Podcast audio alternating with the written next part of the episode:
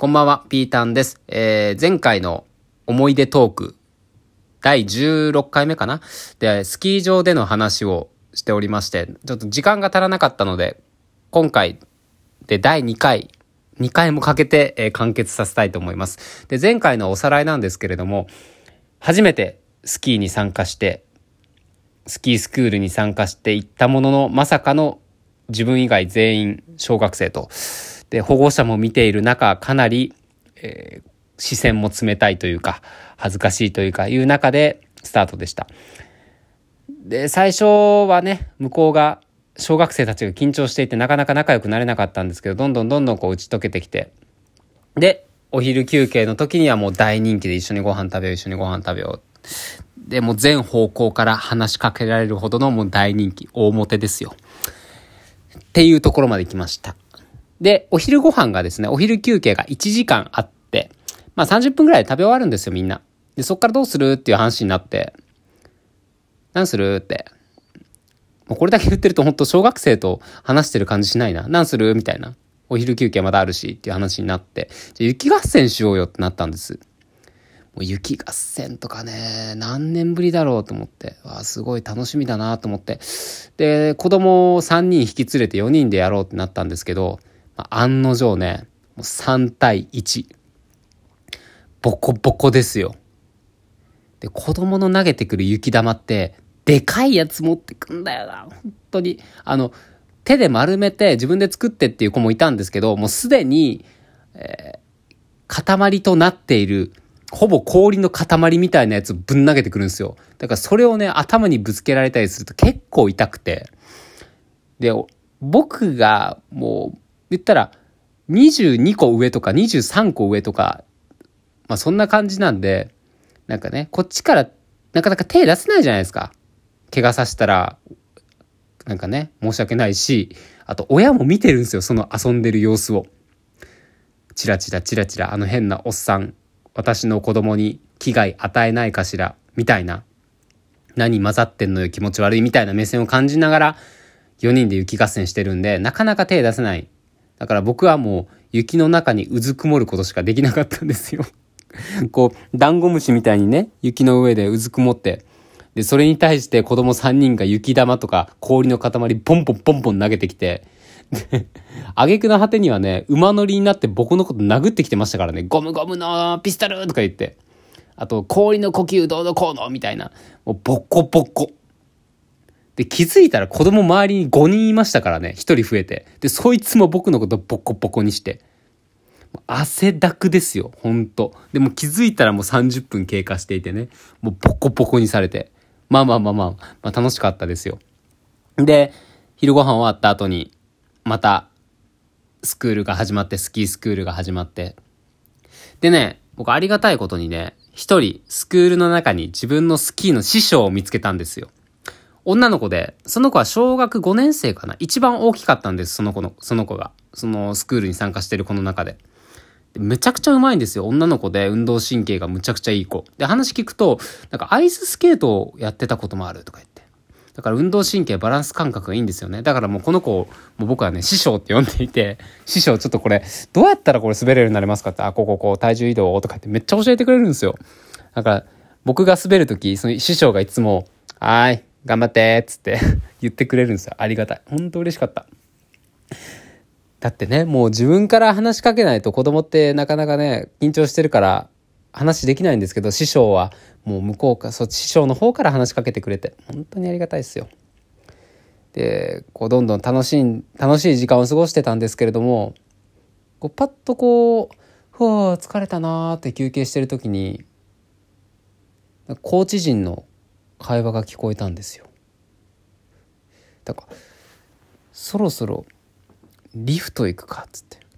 リフトって分かりますかね？スキーとかスノボやったことある人は分かると思うんですけど坂の上から高いところから滑るにはそういうリフトっていうまあ要はまあなんだ？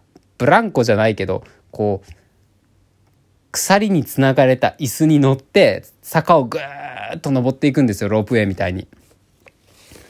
リフト乗るかっつって。でリフトってねむっちゃ怖いんですよ。何が怖いって降りる時が怖い。こう、降りてそのまま滑っていくんですよ。シューって。それ失敗するとリフトにぶつかったりとかするんで、かなり怖いんです。スノボやってたからわかるんですけど。うおおと思って、リフト行くんかと思って。いや、でも全員は無理だな、一気には。4人だって聞こえて、4人？選抜って思って。待って待って待ってって思ってさ。だってこれ、僕がここで選抜されなかったら、小学生の軍団にまたこれから残り3時間4時間残されたまんまリフトにも乗らず高いところかも滑らず帰るってそれはやばいと思ってそっからもう必死に何回ももうコーチにもう前のめりになってここどうやって滑ったらいいですか？どうやって体重移動したらいいですか？とか聞きながらやってだちょっと上手くなってきてでこう滑ってたら「ああ真鍋さんこっち来てください」って言われて「はーい」っつってって言ったらそこは選抜組のグループだったっていう、まあ、なんとか選抜グループに入れましてね。でリフトも登ってでまあ登ってそこからまあ滑ってまあいろいろ楽しんでたんですけどまあそんなにうまくなれなくてね結果的に残念なんですけどまあまあまあでもリフト登って一番上から一番下まで降りれるっていうぐらいまでなったからよかったなって思ってますよ。うん、でそこからまた2時間ぐらいやってで終わりましたと。で、今日はありがとうございました。っていうふうにね、まあ終わって、まあ名残惜しいななんて思ってると、あの、雪合戦をね、一緒にした男の子一人が、お兄さんお兄さん、この後どうするの？僕たち温泉に行くけど行こうよって言ってくれたんですよ。めちゃくちゃ嬉しい。で、えー、じゃあ行こっかななんて言ってたら、じゃあお母さんとこ連れて行くよって言って、え？って思って。お母さん僕が恐れていた保護者。もう手を引っ張引っ張られてね、その自分より20個も下の男の子に手引っ張られてお母さんとこ連れて行かれて、すいません、なんて遊ばしてもらってありがとうございました、なんか言って。お母さんね、まあいい方で、いや、こちらこそありがとうございました、なんつって。これお菓子でもどうぞってお菓子も食べさせてくれて。で、まあちょっと世間話してね。難しいですね、スキーなんて言ってて。で、そんな中でもその男の子が、ね、僕たち温泉行くよね、つって、お兄さんも一緒に行こうよって話してくれるんですよ、お母さんの前で。ならお母さんが、お兄さんにも予定があるから。あれ？これ、お兄さん、お兄さん来てくれるなってこと？って思って。そういうこと？僕はね、正直もう行く気満々だったんですよ。これだけ、まあ、正直ね、仲良くなって、誘われたから、まあ、一緒に行って風呂でも浸かりてえななんて思ってたんですよ子供と、まあ、子供も好きだし。ならお兄さんにも予定があるから遠回しに断られるっていうね。悲しかったな。でもその間もずっと子供はね一緒にお風呂楽しみだねなんて。で僕もその時に「いやごめんな予定があって行けないんだ」って言えたらよかったんですけどちょっとなかなか言い出せなくて。で、結果的にもう、その家族が車に乗っちゃって、もう先行っちゃったんですよ、温泉に。で、そっから、まあ僕も車に乗ってもう帰ろうかな、お母さんがなんかあんまり来てほしそうにしてなかったし、と思って。で、そっからね、10分は悩んだな。いやでも俺はあの子と行くっていう話をして要は男と男の約束をしたんだこれはもう行かないとあの子が将来もしかしたら約束を守らない子になるかもしれないとか。あとは僕としてのプライドもあるわけですよ。もう行くっていう約束をしたのにそれを破るっていうことしたくない。しかも初めて会ってその日に温泉に一緒に行こうなんて言ってくれるなんてすごいですよ子供は。だから本当に迷っていやでも保護者の目もあるしなんてね。いろいろ考えた結果、行きました。行ったんですよ。もうみ、家とはね、反対方向に30分ぐらい走らなくちゃいけなかったんですけど、車で行って、ドキドキしながら入きましたよ。どうしよう。こう、お母さんにまた嫌な目されたらな、なんて思いながらこう入って。で、まあ入り口にはいなかったんですよ、男の子が。ああ、もう入ったのかなって。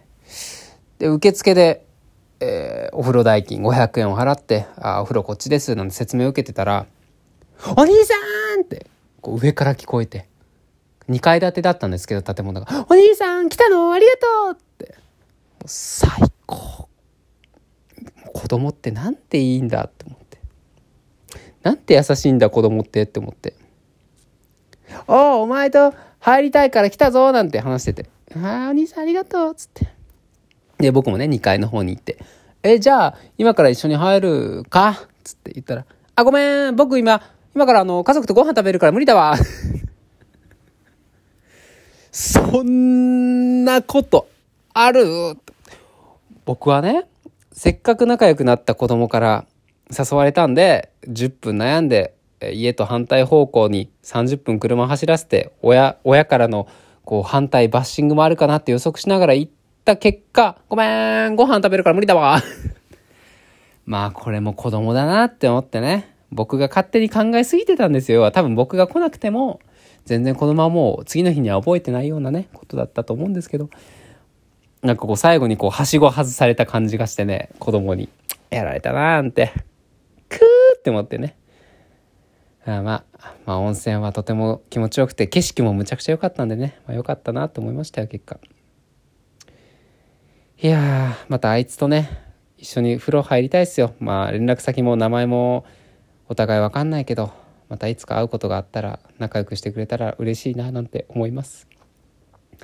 まあそれではこれは第2回にわたって、えー、配信させていただきました。また機会があれば僕の拙い話聞いてもらえると大変嬉しいです。それではさようなら。